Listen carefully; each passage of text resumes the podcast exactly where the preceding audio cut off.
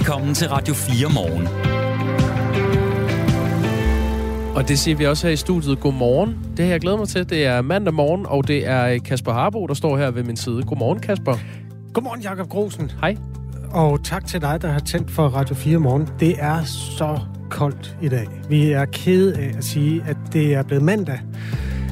Og samfundet skal løbes i gang, og mange af os skal jo være med til det fra hver vores øh, hjørne. Du kommer simpelthen til at skulle tage ekstra lag alting på øh, den her morgen. Men vi klarer den sammen, og hvis du ikke øh, skal ud og slukke en brand lige nu, så bliver under dynen to minutter mere. Så kan du blandt andet høre øh, historien udfoldet, som du også hørte øh, kondenseret i Thomas Sands nyheder, om de 33.000 kvadratmeter af taget på det nye Odense Universitetshospital, som er blevet lagt forkert, altså taget. Det svarer til næsten to tredjedele af, af taget på hele hospitalet. Og det fører nu til, at der skønsmæssigt er 400 rum og 200 toiletkabiner til sengestuer, som er blevet angrebet af skimmelsvamp. Vi har Kenneth Holm med. Han er vicedirektør i projektorganisationen for det her nye Odense Universitetshospital. Og det øh, bliver om få minutter, vi taler med ham. Nu skal vi til at have diskussionen om barnets anden og tredje sygedag. Sagen er jo den, at mange forældre har prøvet det, at vågne med et barn, der er varmt, eller hostende, eller grønter, eller bare ikke er i stand til at gå ud og komme i pasningstilbud, som man jo plejer i en velsmurt maskine, som det danske samfund er. Første sygedag er på de fleste arbejdspladser omfattet af de rettigheder, man har. Men derefter skal man ofte selv finde ud af det. Og den der barnets anden sygedag, den tager vi til diskussion. Øh, Forældrenes landsorganisation vil gerne have Folketing, øh, Folketinget på banen efter en vinter, hvor to ud af tre dagtilbud har oplevet, at børn er blevet afleveret, selvom de faktisk var for syge til at være der. Det, det er en historie, der vedrører mange mennesker, særligt følge de små, der bliver afleveret med løbende øjne, men også forældre med små børn. Du er jo en af dem. Ja, øh, også i den grad. Jeg har, jeg har to under fem år øh, derhjemme, så jeg kender godt problematikken. Og spørgsmålet er jo, om det er en god idé det her, at give forældre til syge børn en lovsikret ret til mere frihed end bare barnets første sygedag. Altså så det ikke er noget, der skal ligge i ens overenskomst, men det er simpelthen noget, alle har en universel ret til. Hvad vil det betyde for dig, der lytter med, hvis det blev indført? Og vi vil gerne høre både fra lønmodtagere, men også gerne fra arbejdsgivere, fordi der er jo også en balance i det her. Det kan jo selvfølgelig blive lidt svært at få en virksomhed til at, at køre, hvis øh, alle er hjemme i tid og utid med syge børn i flere uger i streg. SMS'en er åben 1424. Det bliver aldrig til en rigsretssag mod Mette Frederiksen, selv om der var meget tale om netop det. Men tager man de hypotetiske briller på, så vil hun være blevet frikendt, hvis hun var endt med at blive anklaget ved en sag i rigsretten. Det er i hvert fald en analyse øh, efter, øh, ja, den tager vi om en halv time. Jakob Nielsen fra øh, Altinget, han er chefredaktør, han er med 6.34 i det her radioprogram. Tilbage er der bare at sige øh, godmorgen. Det bliver en god dag. Godmorgen. Du lytter til Radio 4 morgen. 33.000 kvadratmeter tag er blevet lagt forkert på Odenses nye, eller faktisk hele Syddanmarks nye universitetshospital under navnet Nyt OUH. Det er altså to tredjedel af taget på hospitalet, der er lagt øh, på en måde, således at skimmelsvamp er opstået og har spredt sig til 400 rum og 200 toiletkabiner. Det øh, kunne Fyns øh, Stifttidene afsløre for nylig, og den vil vi også gerne se nærmere på, for det her er jo altså et af de super sygehuse, der skulle øh, passe på os i fremtiden. Kent Holm er vicedirektør i projektorganisationen for Nyt OUH. Godmorgen. Godmorgen. Tag os lige ind i maskinrummet. Hvordan er det sket, at så meget tag er blevet lagt forkert, uden at nogen har opdaget, at der var en fejl? Når man, øh, når man laver sådan et råhus, øh, så øh, får man jo lukket med søjler og bjælker og dækelementer. Og det, øh, det sker jo i det. I dansk klima, hvor der nogle gange kommer lidt vand ned ovenfra, og, og i sådan en periode, så, så kommer der jo vand ind, ind i byggeriet. Det er jo helt naturligt. Og når man så når et sted, jamen så, så skal der jo lægges, øh, lægges noget membran ud. Og den første periode, der vil der ske lidt afdrypning inde i huset fra, fra dækelementerne. Der er kommet vand i, øh, i forbindelse med transport og oplæring på byggepladsen. Det er der sådan set ikke noget unormalt i. Men, øh, men efter, efter en periode, så finder vi så ud at der bliver ved med at komme vand ned. Og, øh, og det begynder vi selvfølgelig at, at kigge lidt nærmere på i samarbejde med vores totalentreprenør, og det viser sig så, at en del af det membranarbejde, der er lavet, det, øh, det er det er mangelfuldt. Altså, der er, der er huller i, og der kommer fortsat vand ned. Det er et, øh, altså et firma, der hedder Jysk Tagpap, som har en del af entreprisen, og så øverst står den italienske virksomhed Mako, øh, som delte den her. Øh, for, altså, er det tagpap alle steder på de der 33.000 kvadratmeter? Ja, det er en, øh, en, en tagpapløsning over det hele. Faktisk alle de 55.000 kvadratmeter tagflade, der er på, på somatikbyggeriet. Og under tagpap, som er det her sorte, sådan lidt asfaltlignende produkt, der, der skal altså ligge en eller anden form for plastik, som, som øh, hvad skal man sige, holder fugten ude. Hvad er der gået galt med den? Det er faktisk også en, en asfaltmembran, en, øh, en almindelig tagpapmembran. Den er lidt kraftigere, og, øh, og derfor så vælger man det ovenpå på sådan nogle betonelementer som dem her. Så i udgangspunktet så er det egentlig en, en rigtig god løsning, fordi den giver en bedre tæthed i den tidlige fase af, af byggeriet. Så selve løsningen er faktisk øh, er rigtig, er rigtig fint formål. Ja, det kan du sige. Altså i, i princippet, men hvad er der så gået galt med lige præcis den her membran? Altså de, øh, de fejl, som man, man ser i forbindelse med membranarbejde, det er, det er oftest, at det ikke er øh, tilstrækkeligt øh, grundigt sammensvejs, så det vil sige overlæget imellem de her baner af en meters bredde. Øh, det svejser man sammen med, med ild. Øh, der kan være svejsninger, som ikke er, er, er helt tætte, og lige sådan ude, ude langs kanterne kan der også være, være noget, der ikke er helt tæt. Og så har vi så også registreret, at der nogle steder i den her membran faktisk også er nogle huller. Og de huller, de kan jo være opstået af mange forskellige årsager. Det kan være materialer, man har flyttet rundt på taget, eller ting, der er blevet tabt, eller lignende. Men det er i hvert fald nogle af de ting, der er, der er registreret. Hvis problemet er svejsningen, er det så simpelthen bare dårligt håndværk gange 33.000 kvadratkilometer, øh, ikke kilometer, men meter? Ja, det kan du, øh, det kan du sige. Det er jo i hvert fald... Øh, hvad vil du sige? sige god, øh, Jamen, jeg, jeg vil sige, det er god håndværksmæssig skik at sørge for, at når man laver en membran, så skal den være tæt. Og det skal den jo ikke bare for vand. Det er jo øh, ikke... Øh, membranen er i og for sig ikke en vandtætning. Det er en dampspærre. Det vil sige, øh, det skal sikre, at, øh, at man... Øh, man har styr på, på, på, på klimafordelingen op igennem den her tagkonstruktion. Mm. Så, så det er selvfølgelig ikke, øh, som det skal være, hvis ikke svejsningerne er lavet ordentligt. Den italienske virksomhed Mako, som jeg omtalte for lidt siden, der deler den her tagentreprise med Jysk Tagpap, fortæller til Fyns Stifttidene, det er den italienske direktør Giappiro Vanoni, der siger, at han ikke kan genkende, at skimmelsvampen stammer fra utætheder i taget. Han mener, at den skyldes, at øh, toiletkabinerne har stået ubeskyttet i regnvejr på byggepladsen i flere måneder, og han siger, at taget er helt okay. Han peger i stedet på, at der er nogle problemer med facaden, som kan være årsag til, at der er trængt vand ind. Hvad siger du til den udlægning? Altså, vi har, øh, Region Syddanmark har en, en totalentreprenør, der har vedkendt sig det fulde ansvar for, øh, for den her situation omkring både vandindtrængning og skimmelsvamp. Og han har øh, helt sikkert øh, noget regress, han kan gøre nedad i sin kæde, altså gøre sin underentreprenør ansvarlig, hvis han ikke har handlet, som han skal, og lige sådan, hvis han, øh, hvis han selv har et, et direkte ansvar i forhold til opbevaring af materialer, jamen så, så er det selvfølgelig ham selv, øh, der, der ligesom står for den del. Men, øh, men for os så er ansvarsfordelingen helt klar. Dem, vi har kontrakt med, de har ansvaret. Mm, det ville være meget smart, hvis I var enige om, hvad der er gået galt. Altså, du peger på noget helt håndværksmæssigt, altså den enkelte person, eller i hvert fald den, det chak af folk, der har svejset taget fast, og han peger på nogle ting, der lyder helt anderledes.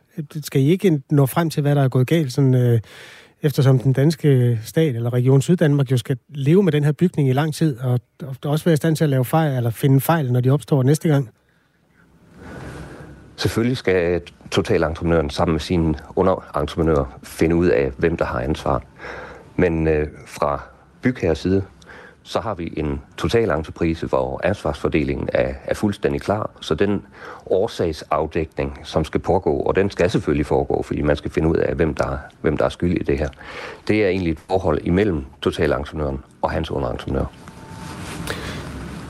Jeg siger bare lige igen, altså hvis nu det sker igen, hvis nu der dukker skimmelsvamp op, når hospitalet åbner i 26 eller 27, eller når det har stået der i fire år, er det så ikke meget smart at vide lige præcis, hvilken fejl der er sket nu? Man har jo involveret øh, nogle af Danmarks øh, absolut øh, dygtigste inden for det her felt. man kan sige, både, øh, det, det er både godt og skidt, men den danske byggebranche er jo øh, ret erfaren i håndtering af, af skimmelsvamp, både i forhold til udbedringsmetoder og øh, sanering osv. Så, videre. så vi, øh, vi har jo en situation, hvor der bliver kontrolleret meget grundigt øh, den her sanering, altså at man får fjernet skimmelsvampen. Og der er, øh, har, har vi nogle, nogle dygtige specialister koblet på, og der bliver lavet både udførelseskontroller i forbindelse med håndteringen af skimmelsvamp, og så laver man kontroller i processen for at sørge for, at det er ude af bygningen. Og i forbindelse med aflevering laver man igen nogle kontroller, så man sikrer sig, at der er altså ikke noget tilbage, som kan påvirke hverken øh, patienter eller personale i den øh, endelige driftssituation. Jeg taler med Kenneth Holm, der er vicedirektør i projekt, projektorganisationen Nyt Odense Universitetshospital, eller OUH, som det hedder. Øh, det får en kapacitet på 10.000 rum. Man venter, at de første patienter kan modtages i slutningen af 2025, altså om små tre år. Kommer det her til at forsinke byggeriet, Kenneth Holm? Nej, det gør det ikke. Øh, det er øh, entreprenørens ansvar, at de ting, der ligesom skal øh, laves om og rettes til i den her forbindelse, at det sker inden for den gældende tidsplan, der er. Vores lytter Ulrik, han øh, undrer sig over, at man laver tagpap, som har en kort levetid, altså som skal opdateres og skiftes ud løbende. Han skriver, at det har fem års forventet levetid, kontra for eksempel et sinktag, der lever i mindst 50 år. Hvilke overvejelser har man gjort sig om det, da man skulle bygge det hospital? Øh, jamen, øh, jeg ved ikke lige, hvad det er for en øh, levetidsbetragtning, som, øh, som Ulrik han har fat i. Det kan selvfølgelig godt være rigtigt, men øh, den konstruktion og det produkt, som vi anvender, det har en, øh, en almindelig levetid på omkring 30 år. Og der øh, skal lige, lige præcis for det her arbejde og, og, øh, og den her opbygning, der skal der gives en 15 års leverandørgaranti øh, på det her tag. Så vi har altså en sikkerhed for, at det, der bliver, bliver lavet, at der er der en garanti i, i 15 år. Øh, og normal levetid for sådan et tag som det her, det er, øh, det er omkring 30 år. Hvilken garanti har vi her i Danmark, inklusiv dig som øh, vicedirektør og alle de mennesker, der skal ind på Odense Universitetshospital, når dørene slås op. Hvilken garanti er der for, at der ikke er skimmelsvamp til den tid? Der er den garanti, at vi har involveret de dygtigste rådgiver på det her område, som sørger for, at alt bliver gået efter, også helt ned i detaljen. Der bliver lavet videoinspektioner, slutkontroller, indeklimamålinger. Øh, det bliver håndteret efter alle kunstens regler. Så vi vil naturligvis ikke overtage et hospital, der indeholder et niveau af skimmelsvamp, som ikke er acceptabelt i et hospitals indeklima. Tak fordi du var med, Kenneth Holm. Selv tak. Vicedirektør altså hos øh, projektorganisationen, der står bag det her store byggeri af det nye hospital, Regionshospitalet i Syddanmark, som ligger i Odense. Ulrik er fra Odense, altså en anden Ulrik end før nævnte, som er fra Nordfyn. Øh, denne Ulrik, han skriver, at det er sørgeligt, det er Italien, der laver lort i den, ligesom da vi fik tog, der ikke kunne køre. Det er langt ude. Jeg bliver gal, skriver Ulrik. Det her det kommer ikke til at koste Region Syddanmark noget, og dermed heller ikke de danske skatteborgere. Den regning, den havner indtil videre i hvert fald efter de oplysninger, som vi får hos entreprenøren. Et historisk politisk eksperiment har set dagens lys med den nye SVM-regering. Det er jo nu toget kører i forhold til at træffe svære beslutninger i den eller inderste kreds af regeringen. Hver uge samler Radio 4 et panel af tidligere toppolitikere og rådgivere, der ved, hvad det kræver at regere Danmark. Det tror jeg, de fleste af os har prøvet, at vi skulle op og forsvare et eller andet, som bare stank. Lyt til eksperimentet på midten i morgen kl. 11.05. Radio 4 taler med Danmark. Forældre skal have lovsikret ret til at passe deres syge børn i øh, længere tid end bare på barnets første sygedag. Det mener Forældrenes Landsorganisation. Og det her krav kommer efter en vinter, hvor øh, børnehaverne og vuggestuerne her i Kongeriget har været hårdt plaget af sygdom. Ifølge pædagogernes fagforening BUPL oplevede to ud af tre af landets dagtilbud bare i januar måned, at børn blev sendt i institution, selvom de burde være blevet hjemme fordi de var for syge. Og personalet havde også et ekstraordinært højt sygefravær. Så nu skal politikerne på banen. Det mener du, øh, Signe Nielsen. Godmorgen. Godmorgen. Formand i Forældrenes Landsorganisation, som altså er en interesseorganisation for, øh, for landets forældre. Det her det åbner for en principiel debat, som vi kommer til at tage hen over morgenen her i Radio 4 morgen. Bare lige for at oprise, som det er i dag, så har man som forældre lovsikret ret til en dags fravær, hvis ens barn bliver akut sygt. Øh, og så om man har ret til, til løn eller flere sygedage end en, det er noget, der kan ligge i ens overenskomst. Hvorfor er det ikke nok? Altså, jeg er ikke engang sikker på, at du har en dag, medmindre du har en overenskomst. Og i overenskomsterne står der, at du har ret til tre timer til at finde anden pasning til dit barn. Så det, der sker i dag, det kan jo sådan set være, at du kun får tre timer til at finde pasning til dit barn. Øhm, og sådan set hverken har første eller anden sygedag, for da man i 08 fik kæmpet det her hjem i overenskomsterne, så glemte man at få tillettet de der sætninger omkring, at man faktisk kun havde tre timer til at finde anden pasning. Så derfor har forældrene ikke nogen retsstilling, når det kommer til barnets syg i dag, og det er det, vi gerne vil give dem. Der står i, i loven, at, at man har ret til, øh, til arbejdsfri, hvis der opstår akut øh, sygdom, akut som skal håndteres ja. i familien. Øhm, det, I opfordrer til her, det er jo så en lovændring, så det ikke er noget, man skal ud og forhandle mellem øh, arbejdsmarkedets øh, parter. Det er jo sådan set øh, en opfordring til, at regeringen og Folketinget griber ind i den danske model. Vi opfordrer i hvert fald kraftigt til, at man sikrer forældrene en ret til at gå derhjemme, når deres børn er syge. Fordi den model, vi har i dag, den holder jo ikke, for vi risikerer jo netop, at børn kommer syge i institution og smitter andre. Og vi ved, at det betyder meget mere sygdom i samfundet. Og vi kunne se det under corona, der gik man jo meget op i at lukke ned, og vi skulle endelig blive hjemme. Men når det kommer til influenza og RS-virus, som rammer små børn rigtig hårdt, så er man rimelig ligeglad og tænker, jamen øh, de må komme afsted, fordi vi kan i hvert fald ikke få dem passet. Ja, så vidt jeg er orienteret, så er der i de fleste øh, lokale aftaler en aftale om, at man kan holde fri på barnets øh, første sygedag. Det er jo sådan en lokal udmyndning af, af den ja. overenskomst, man nu hører under. Øhm, hvad er det, I gerne vil have, at man skal have ret til? Vi vil bare gerne have ret til, at man kan gå hjemme og passe sit syge barn. Vi har egentlig ikke stillet krav om løn eller dagpenge eller noget som helst. Vi har bare sagt, nu er staten nødt til at give os en rettighed til at passe vores barn. Så kan det godt være, at det er fagforeningerne og arbejds eller arbejdsmarkedets parter, så må man ind og forhandle, hvad er det så nogle rettigheder, man har, når man går derhjemme og passer sit syge barn. Men bare det at få lov til at ringe til sin arbejdsgiver og sige, mit barn er syg, jeg er nødt til at blive hjemme, det kunne vi godt tænke os, at staten kiggede på, for det kan ikke være rigtigt, at vi er det sidste land i Norden efterhånden, hvorfor forældre ikke har ret til at passe deres syge børn. Nej, jeg, jeg kommer til, hvordan øh, det ser ud, når vi kigger mod, øh, mod øst, eller mod syd, eller mod nord sågar, øh, og kigger på, på nabolandene og de ordninger, de har der. Men jeg vil gerne lige først øh, spørge, øh, jeg ved, I har sådan en forældrerådgivning, øh, som forældre kan ringe ind til, hvis de er i tvivl om noget, relateret ja. til deres barns øh, dagtilbud. Hvor meget fylder børns sygdom der? Jamen, det fylder jo en del, altså, og det, der måske især har fyldt i år, vil jeg godt sige, det er jo så, at der har været så meget sygdom, så personalet også er blevet ramt, så de ikke kan passe børnene. Så det er en udfordring med det her sygebørn, for det starter et sted, og det er som regel hos børnene. Det starter med, at børn kommer for hurtigt afsted igen, at vi stadigvæk, altså hvis du kigger på Bubbles undersøgelser, så taler du også om panodilbørn stadigvæk, øhm, hvor børn bliver syge klokken et. Så vi har et problem i, at vi smitter hinanden, og det bliver vi nødt til at sætte en stopper for, og det gør man kun ved, at børn faktisk har ret til at være syge. Det har de ikke i dag. De skal være raske efter en dag. Vi ved alle sammen, at skoldkopper tager 10 dage, så det nytter ikke noget, når børn ikke får lov til at være syge derhjemme.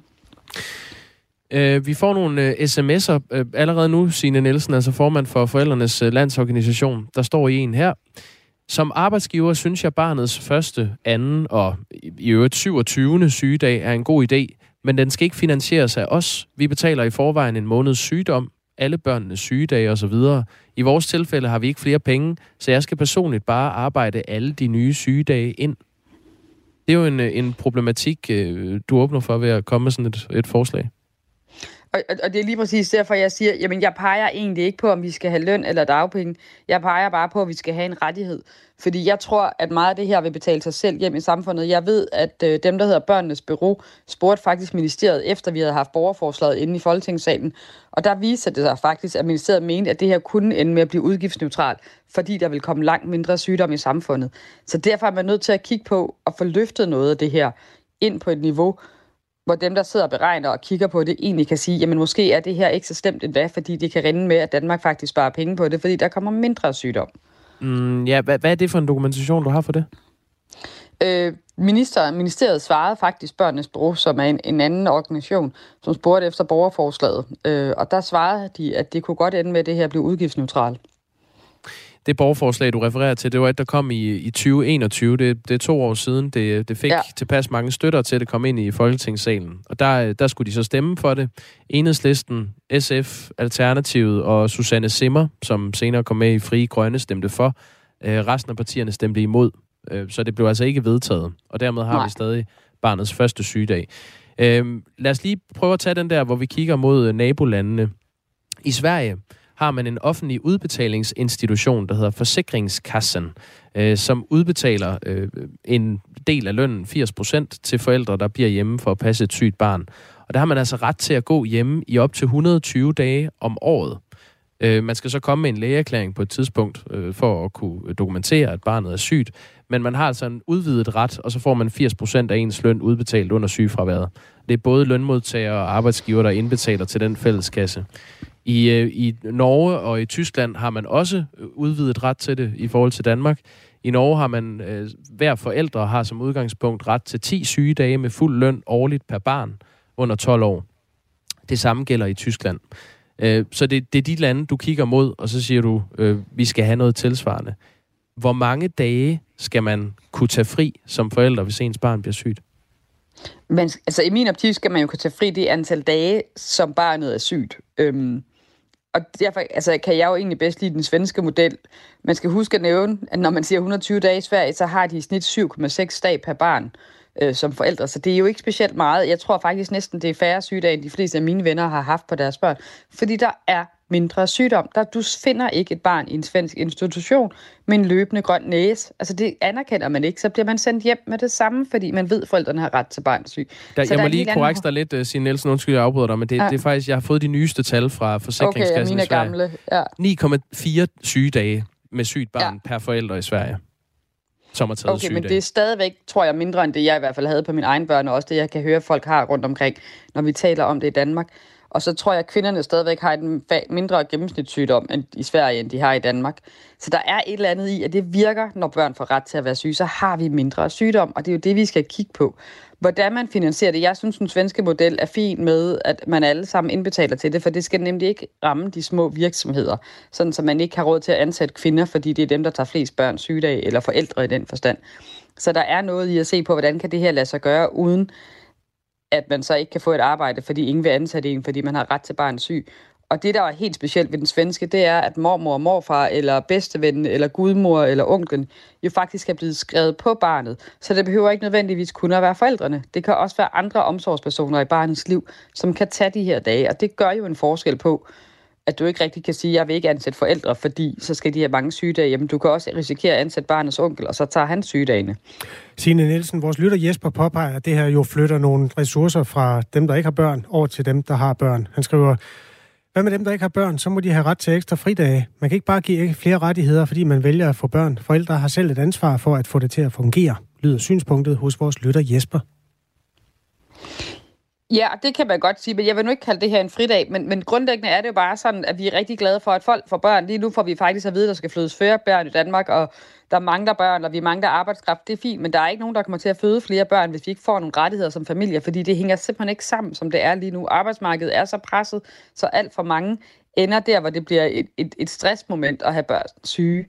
Og hvis vi ikke kommer ud over det, så får folk simpelthen ikke flere børn, og så har vi jo et arbejdskraftproblem. Lige nu taler vi ikke om andet end arbejdsmarked eller arbejdskraftsudbud.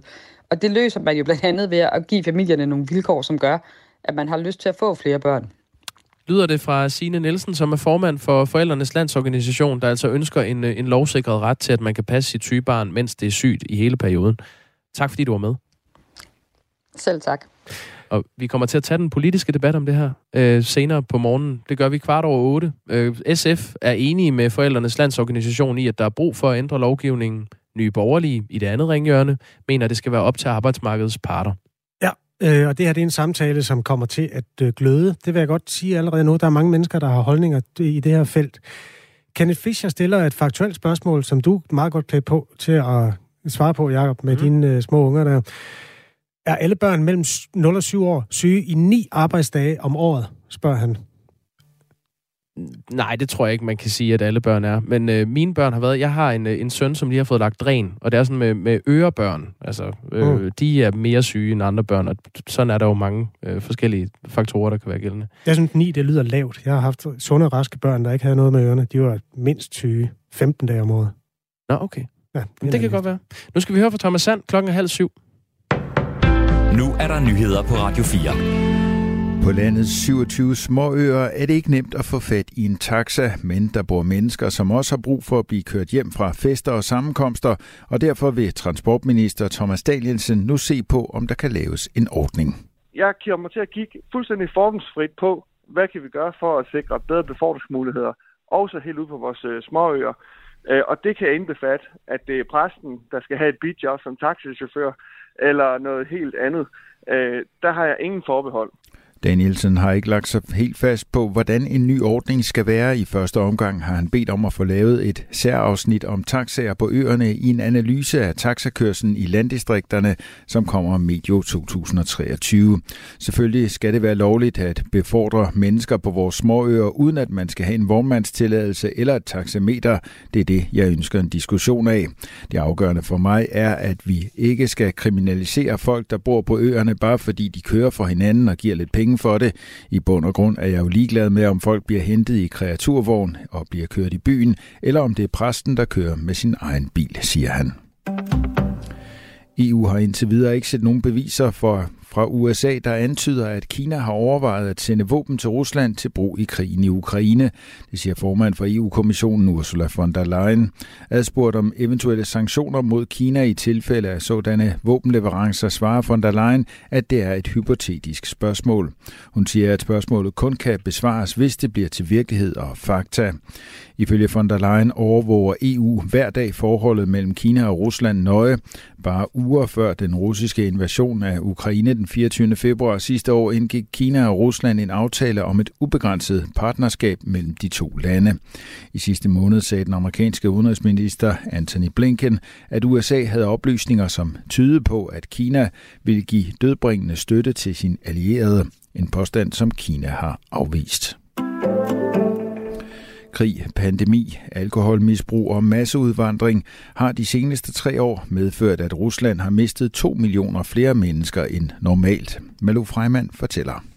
En demografisk tragedie i Rusland er taget stadig mere til under præsident Vladimir Putin. Den forventede levealder for 15-årige russiske drenge er faldet med 5 år og ligger nu på samme niveau som Haiti, et land præget af ekstrem fattigdom, naturkatastrofer og bandevold, skriver The Economist. Russiske mænd dør ifølge officiel statistik 6 år tidligere end mænd i Bangladesh og 18 år tidligere end mænd i Japan. Og kønsbalancen bliver stadig mere skæv, når unge mænd enten dør i krig eller flygter fra landet. Fødselstallene er i forvejen rekordlave. I april 2022 var antallet af fødte russere nede på samme niveau som under den tyske besættelse under 2. verdenskrig.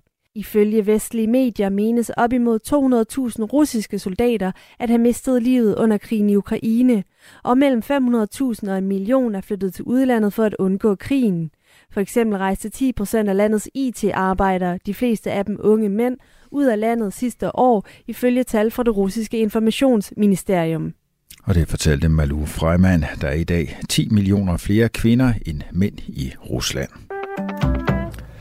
Knacks gitarristen Per Christian Frost er død, det oplyser hans familie på Facebook. Det er med et tungt hjerte, at jeg må meddele, at Per Frost, vores elskede mand, far og farfar er gået bort, skriver sønnen Karl i et opslag. Sammen med frontfiguren Peter A.G. Nielsen var Per Christian Frost det sidste originale medlem af Knacks, som han spillede med siden 1974. Han blev 68 år. I dag nogen eller en del sol, men sidst på eftermiddagen for Vestjylland skydevejr med sne. Vi får temperaturer op mellem frysepunktet og 4 graders varme. Du lytter til Radio 4 morgen. Husk, du kan skrive en sms til os på 1424. Hvem skal passe Jesper? Han belaster samfundet på sigt, fordi han ikke har børn. Vi skal forny arbejdsstyrken. Jeg vil heller ikke mene, at det er en ferie at passe syge børn. Jeg synes, det lyder som en god idé med flere øh, barnets sygedage så vi slipper for smitte i institutioner og skoler, skriver Daniel. Det var en kommentar til lytter Jesper, der skrev, at hvis man så ikke har børn, så skal man også have ret til ekstra fridage, hvis man skal udvide øh, retten til at holde fri ved barns sygdom, som Forældrenes Landsorganisation lige har foreslået her i, i morgenradioen. Øhm, Morfar, han skriver noget lignende. Han mm. synes, det var et meget specielt argument, at forældre til syge børn har ret til udvidet sygeårlov, og så skal en barnløs også have yderligere feriedage. Øhm, vi kan ikke drive et samfund med den forkælede indstilling, mener morfar. Og morfar og bedstemor og det segment er jo øh, nogle gange dem, som telefonen ringer hos på barnets anden sygedag. Hvad gør I egentlig? Hvordan, øh, når I har den tredje eller fjerde sygedag? Ja, det er med et godt spørgsmål. Jeg ved ikke, om min øh, kone lytter med lige nu. Hun, øh, hun er jo alene hjemme med vores små børn. Jeg håber ikke, der er nogen af dem, der er syge. Vi, vi har ikke... Øh, altså, mine forældre er, øh, er stadig erhvervsaktive, og faktisk måske mere travlt, end de nogensinde har haft. Så de hjælper, når de kan, men det er ikke altid, at det er så nemt at finde nogen, der kan, der kan passe. Så er vi jo nødt til at finde en løsning. Jeg har tit haft syge børn med, da jeg arbejdede ved DR, dengang mine børn var små. Altså ikke hvis de havde et eller andet smidt som tuberkulose eller sådan noget. Men hvis, Corona. men hvis det var en tandbyld eller sådan noget, så kunne de jo sidde og lege ude i regien, mens man sad og sendte et eller andet radioprogram. Ja. Det er ikke ret mange arbejdspladser, hvor det kan lade sig gøre. Tak til Danmarks Radio for 17 gode år. og til alle jer, der har betalt gildet. Øhm, jeg oplever, at mange af mine kollegaer bruger barnets første sygedag som en ferie. Det er lidt trist, skriver Rasmus fra Vordingborg. Hold da op. Det... Har, du, har du nogensinde gjort det? Nej, det har jeg virkelig ikke, og jeg har nok heller ikke taget nok af de der barnets første sygedage i forhold til, hvad jeg egentlig er berettiget til. Men øhm, ja. Jeg vil i hvert fald sige til dem, der ikke har prøvet at passe et sygt barn, at vi kan godt lave en eller anden bytteordning. Det vil vi gerne være med til at orkestrere her i øhm, Radio 4 morgen. Sådan at man kan prøve, om det opleves ligesom det, man forbinder med ordet ferie. For det var jo den øh, sådan det, lidt det lighedstegn, der blev sat i den tidligere sms. Hvis du øh, har et sygt barn, som du kunne tænke dig, at Jesper han prøver at passe en dag, så kan du bare skrive til os på nummer 1424. Så øh, laver vi det lille kryds der. Lige nu er klokken 23 øh, minutter i syv. Det er Kasper Harbo og Jakob Rosen, der er dine værter her i Radio 4 morgen i dag. Godmorgen. Du lytter til Radio 4 morgen. Det blev aldrig til en rigsretssag mod Mette Frederiksen, selvom øh, der var meget snak om det efter Mink-sagen. Og selvom øh, flere end 50.000 mennesker på 20 dage stemte for en rigsretssag mod Mette Frederiksen i borgerforslaget Mette Frederiksen får en rigsretssag nu, kom det ikke videre end det. For et flertal bestående af Socialdemokratiet og støttepartierne Socialistisk Folkeparti, Enhedslisten og Radikale Venstre stemte imod. Hvis man nu tager øh, de øh, spekulative briller på, så vil hun alligevel være blevet frikendt hvis hun øh, var endt med at blive anklaget øh, ved en rigsret. Det er i hvert fald din analyse, Jakob Nielsen, chefredaktør på Altinget. Godmorgen. Godmorgen. Du er kommet frem til den her øh, øh, konklusion ved at kigge på udfaldet øh, for Rigspolitichef Torkild Fode, som blev kritiseret i Mink-kommissionens rapport, men for et, nogle uger siden blev renset for den her kritik. Hvordan hænger Torkil Fodes frikendelse sammen med en hypotetisk øh, frikendelse af Mette Frederiksen i en lige så hypotetisk rigsretssag? Ja, jeg kan godt høre, at det kan lyde lidt, det kan lyde meget spekulativt. Altså det, det, der sker, for lige at sætte det på plads, det er jo, at når, når Torkel Fode og andre embedsmænd fik kritik i min kommissionens rapport, så sker der det bagefter, at der så er nogen i, i det ministerium, der, der, der håndterer sagen, der skal finde ud af, hvilken slags straf skal de så have. Og det kan spænde fra en advarsel og til en degradering eller en fyring i værste tilfælde. Det er ligesom de sanktioner, man kan få som embedsmand, hvis man har gjort noget galt. Så der bliver nedsat det, der hedder en forhørsledelse, som i det her tilfælde bestod af en tidligere højesteretsdommer og to landsdommere. Og den forhørsledelse kan så øh, snakke med de involverede øh, og gøre sine egne overvejelser, og så skal forhørsledelsen så give en indstilling til, hvad straffen skal være. Og det er så også sket i sagen mod Torkel Fode, øh, rigspolitichefen, som fik ret hård kritik i Mink-kommissionen. Og det forhørsledelsen så er kommet frem til, det er, at han skulle ikke have kritik. Og, og det, der skaber tråden over til Mette Frederiksen, det er, at forhørsledelsen undervejs siger, at det her pressemøde, som mange mennesker måske kan huske, 4. november 2020, mm. hvor regeringen siger, hvor Mette Frederiksen siger, at alle mink skal slås ihjel. Det pressemøde var ikke en ulovlig instruks, siger den her nye beretning fra den her forhørsledelse. Og i Mink-kommissionen, der stod, at det pressemøde, det havde faktisk karakter af en ulovlig instruks. Altså, det var en slags ordre om at begynde at slå minkene ihjel. Og der siger den nye forhørsledelse, nej, Det var det faktisk ikke. Og det ændrer hele sagen, fordi at hvis det er rigtigt, at det ikke var en ulovlig ordre, det pressemøde, jamen så er der faktisk ikke foregået noget ulovligt. Der er begået mange fejl i Mink-sagen. Det er ikke for at sige, at alt så er gået efter bogen, men det er selvfølgelig en stor forskel, om det har været ulovligt, eller om det ikke har været ulovligt. Mm, den seneste rigsretssag, vi øh, alle kan huske, det var den mod Inger Støjberg. Og der var også noget med en øh, pressemeddelelse, som øh, kunne være en ulovlig instruks. Øh, hvad er forskellen ja. på, på det her pressemøde, som øh, Mette Frederiksen og regeringen holdt den, den 4. november 2020, og så den pressemeddelelse, der spillede en rolle for øh, Inger Støjbergs sag? Ja, det er rigtigt. Den pressemeddelelse var helt central i Støjberg-sagen, og, og en af grundene til, at hun blev dømt. Forskellen er, at da Inger Støjberg havde udsendt sit pressemeddelelse, der tog nogle af hendes egne nærmeste embedsmænd pressemeddelelsen i hånden og ringede over til Udlændingestyrelsen og sagde, nu skal I begynde at gøre det her. Ministeren har sagt det, nu skal I begynde at gøre det. Og i det øjeblik blev pressemeddelelsen til en ulovlig instruks, fordi så blev det til en ordre, som nogen skulle efterleve. Men i tilfældet med pressemødet, der var faktisk ikke nogen i statsministeriet omkring Mette Frederiksen, der ringede ud til politiet eller til fødevaremyndighederne eller til andre og sagde, statsministeren har sagt det, nu skal I begynde at gøre det. Tværtimod var det sådan, at allerede morgenen efter pressemødet var flere ministerier helt klar over, at der var et problem med, at der manglede hjemmel til at slå nogen af mængden ihjel, og det begyndte man så at arbejde på. Så forskellen er altså det her med, om man straks giver ordre til at begynde at gøre det. Ellers så er både Inger Støjbergs pressemeddelelse og Mette Frederiksens pressemøde jo en politisk udmelding om, hvad politikerne gerne vil. Og det har de altså lov til at sige. Vi ønsker, at alle asylpar under 20 år eller 18 år skal adskilles, eller vi ønsker, at alle mink skal slås ihjel. Forskellen er ligesom, om de bagefter går ud og gør det til en ordre til nogle embedsmænd, at nu skal de bare gå i gang. Kritikken mod Torkild Fode som rigspolitichef gik på, at han vidste, at der ikke var lovhjemmel til at kræve alle mink aflivet, og alligevel så kørte politiet i flere dage videre med planen om at hjælpe med at slå alle mink ned. Og det var jo ikke bare minkene på de øh, smittede farme eller i, i smittezoner rundt om, det var alle mink mm. i, i Danmark. Fremgik det af Mink-kommissionens beretning. Og ko- kommissionen konkluderede, nu læser jeg lige noget op, øh, Jakob Nielsen, Torkel Fode har begået tjenesteforseelser af en sådan grovhed, at der er grundlag for, at det offentlige søger at drage ham til ansvar i anledning af hans medvirken til brud på sandhedspligten og legalitetsprincippet i forbindelse med opretholdelsen af den grove vildledning. Han har jo siden 24. Øh, august øh, sidste år været fritaget for tjeneste i forlængelse af, af Mink-sagen, øh, men er øh, tilbage. Altså, hvordan kan Mink-kommissionen tage så meget fejl, som du ser det? Jamen, det er et godt spørgsmål. Altså, man kan jo sige, at jura er jo ikke nogen eksakt videnskab. Altså, to jurister øh, kan jo godt komme frem til forskellige resultater, modsat hvis det er matematik eller kemi, hvor svaret som regel er enten rigtigt eller forkert, så kan der i jura jo godt være forskellige svar.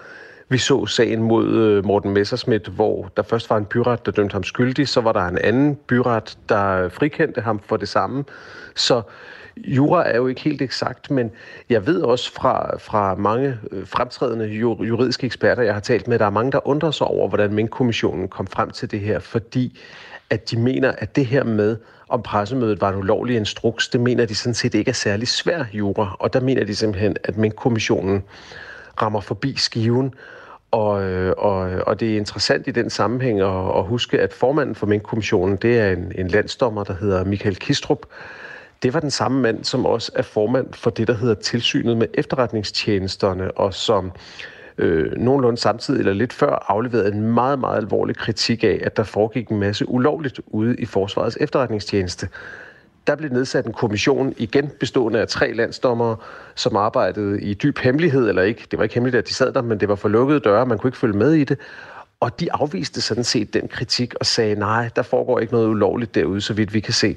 Så det er altså anden gang på kort tid, at denne her landsdommer, der hedder Michael Kistrup, har afleveret en rapport, hvor han har kritiseret nogle embedsmænd forskellige steder i meget, meget alvorlige vendinger, men hvor nogle andre dommer, der kigger på det, siger, ej, det, der, der går du altså for vidt. Den kritik er der simpelthen ikke basis for.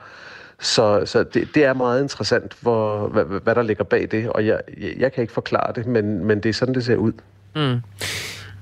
Så ved at kigge på udfaldet for Torkild Fode, rigspolitichefen, så kan man sige, at, øh, at Mette Frederiksen ville ikke være dømt ved en rigsret. Hvad hvis vi kigger på Barbara Bertelsen, altså øh, departementchefen i statsministeriets øh, ansvar? Hun, hun fik jo en advarsel for sin rolle. Hvad, øh, ja. Hvor efterlader det hende? Det ved vi ikke endnu, men det sidder, der nogle, det sidder der nogle embedsmænd og kigger på lige nu, fordi det er nemlig helt rigtigt, at Barbara Bertelsen fik også kritik i min kommissionens rapport. Og der var så øh, også det, der hedder medarbejder- og kompetencestyrelsen, som så har været dem, der har siddet og udmålt sanktionerne, der har kigget på det. I hendes tilfælde, der var der ikke lagt op til, til måske så hårde sanktioner som Torkild Fode, så der blev ikke nedsat sådan en forhørsledelse, som det vi lige talte om. Der vurderede de bare i medarbejder- og kompetencestyrelsen, at det her, det er til en advarsel. Og eftersom Barbara Bertelsen sådan lidt, øh, lidt modvilligt valgte at sige, okay, den tager jeg så til efterretning, så skete der ikke mere i, i den sag. Men nu, efter øh, frifindelsen af, af Torkel Fode, så øh, forstår jeg det sådan, at medarbejder- og kompetencestyrelsen nu sidder og kigger advarslen til Barbara Bertelsen og nogle af de andre embedsmænd igennem igen for at sige, hov, men er, er den advarsel så overhovedet på sin plads? Og derfor kan det godt være, at der om nogle dage eller om nogle uger kommer en meddelelse om, at advarslen til, til Barbara Bertelsen også er trukket tilbage. Men, men det er ikke sikkert, at det sker, fordi det kommer lidt an på, om, om advarslen til Barbara Bertelsen, ligesom kritikken af Torkel Fode, i høj grad bygger på det her med, at pressemødet den, den 4. november var ulovligt. Og det er der øh, kloge mennesker, der sidder og, og kigger på lige nu. Man kan finde hele Jakob Nielsens øh, analyse af det her forløb inde på altinget.dk. Jakob Nielsen er chefredaktør på, øh, på Altinget. Tak fordi du udlagde teksten her i programmet. Ja, selv tak. God dag. I lige måde, tak. 14 minutter i syv er klokken blevet. Radio 4 taler med Danmark. Vi redder op med tre timers aktuelle historier hver eneste hverdagsmorgen, og programmet tager form sådan mellem hænderne på os. Vores kollega Andreas Stenshøj jagter en historie om ejendomsmarkedet. Andreas, hvad er det, der er i spil her? Jamen, øh, det er rigtigt. Altså, der foregår jo det, at øh, IT-systemerne til det her nye boligskatsystem, de, de virker ikke helt efter planen. Øh, så nu vil regeringen give skattevæsenet lov til med åbne øjne at øh, sende forkerte forløbige vurderinger ud til de her boligejere. Hvordan ved man, de er forkerte? Øh, jamen, fordi at... Øh, ja, det finder vi ud af. Det finder vi ud af, ja. Det er det, vi prøver at undersøge jo. Øh, konsekvensen ved, ved, ved det øh, er jo, at de her 10.000 vis af boligejere risikerer at betale for meget eller for lidt i boligskat øh, næste år. Dansk Ejendomsmælderforening, de mener så, at øh, det vil få store konsekvenser for trygheden på boligmarkedet. Øhm, og de har altså sendt et, øh, et kritisk øh, høringssvar til skatteminister Jeppe Brugs, fra Socialdemokratiet, og vi vil jo selvfølgelig øh, række ud til Skatteministeriet for at høre, hvad Jeppe Brugs har at sige til det, og så selvfølgelig også Dansk Ejendomsmælerforening for at finde ud af, hvad der er op og ned i, i det her høringssvar. Så det, det er det, vi arbejder på. Det er meget af det, vi arbejder på, eller noget af det, vi arbejder på. Vi arbejder på mange ting. Øhm, klokken er 12 minutter i syv. Tak skal du have, Andreas Stenhøj. Det her er Radio 4 morgen. Mennesker, der bor på den lille ø Nekselø, der ligger syd for Sjællands Øje, må klare sig uden bilfærgen hele marts. Og dermed må de et stykke vejen også klare sig uden deres bil. I hvert fald øh, enten på fastlandet eller på øen, alt afhængig af, hvor den er parkeret henne. Der er simpelthen ikke øh, bemanding til at sejle den her færge. Stillingen er slået op, men den er ikke blevet besat, fortæller TV2 Øst. Det er ikke kun øh, den her lille ø, Nexelø, hvor der bor godt 20 mennesker, der døjer med manglende mandskab til at sejle de mindre bilfærger. Det er et problem, der vokser i de kommende år, siger Lars Wolfing Hansen, der er formand for Småøernes færgeselskaber, som er sammenslutning af ø- og genvejsfærger i Danmark. Og vi har altså 36 små øh, øfærger og genvejsfærger. Og vi må bare sige, at gennemsnitsalderen øh, bor hos vores personale, den er, den er meget høj. Så inden for de kommende 10 år, der er der en del, der går pension. Der er altså 36 af de her små færger, og en af dem er den, der sejler ud til Nækslø.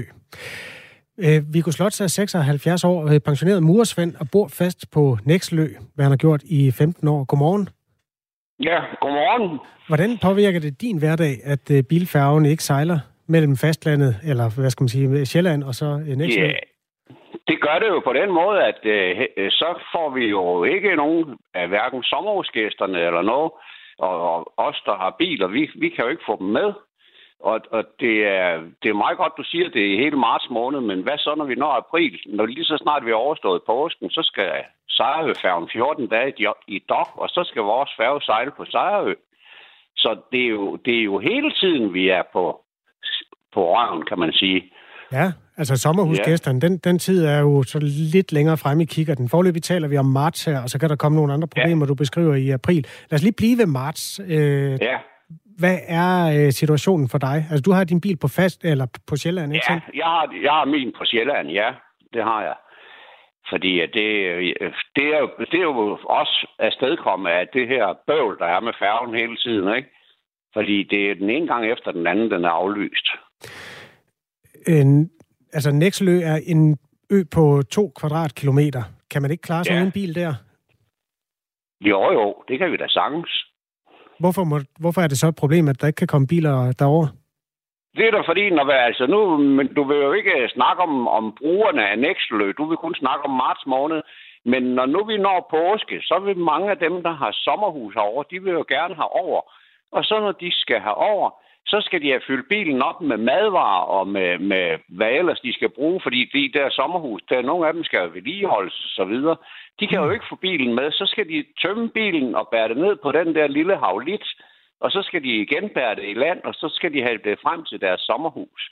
Det er jo ikke, det er jo ikke noget, der er, øh, der er befordrende for, for Kalundborg Kommune, som jo driver færgeselskab.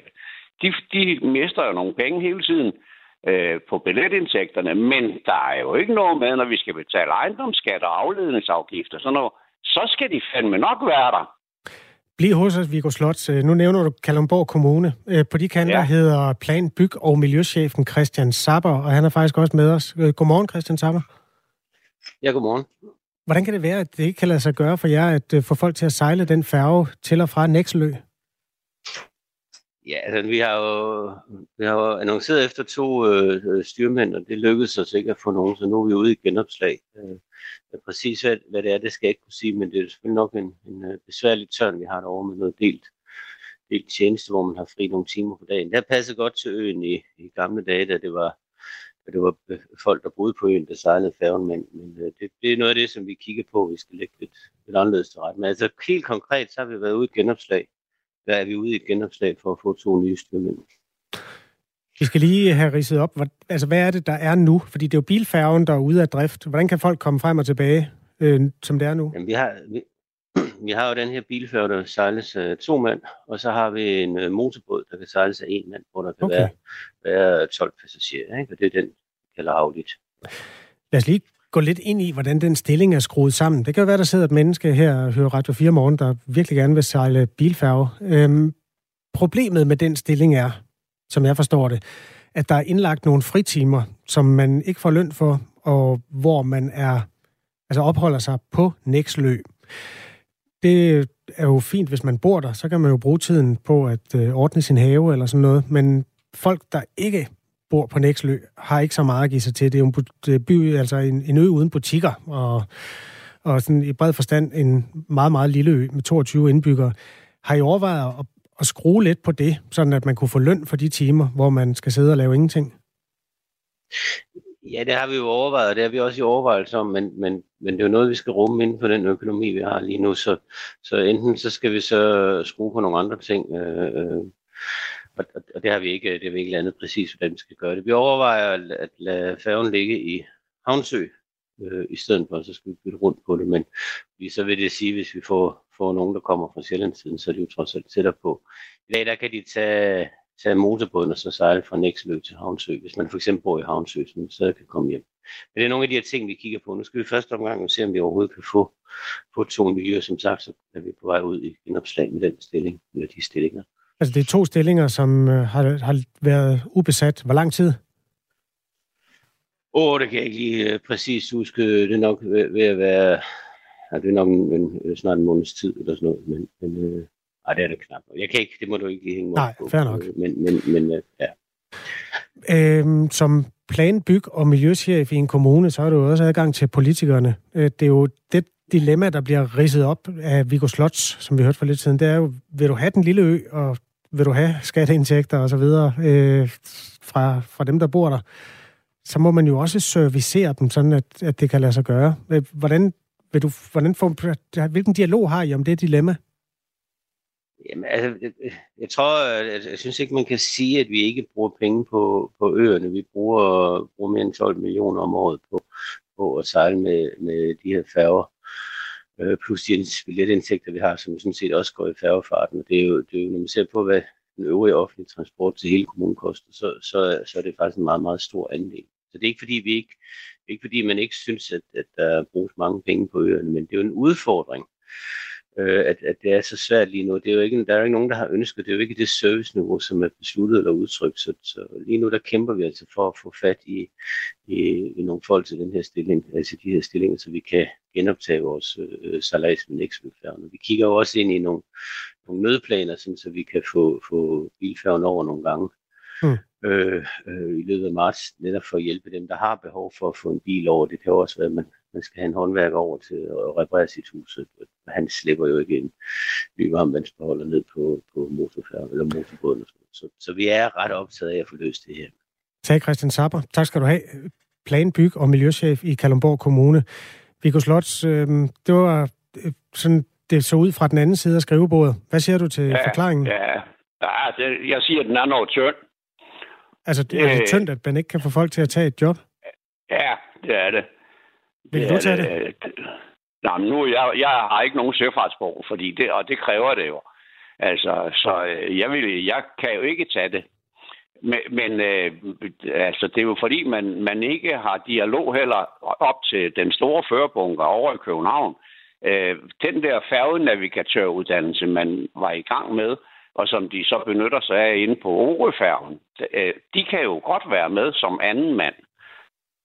Øh, men men, men det kan, jeg kan ikke fatte, at ikke der er nogen. Men det er jo de der arbejdsvilkår, som Saber også øh, fremhæver, at de havde altså nogle fritimer herovre, de ikke fik noget for.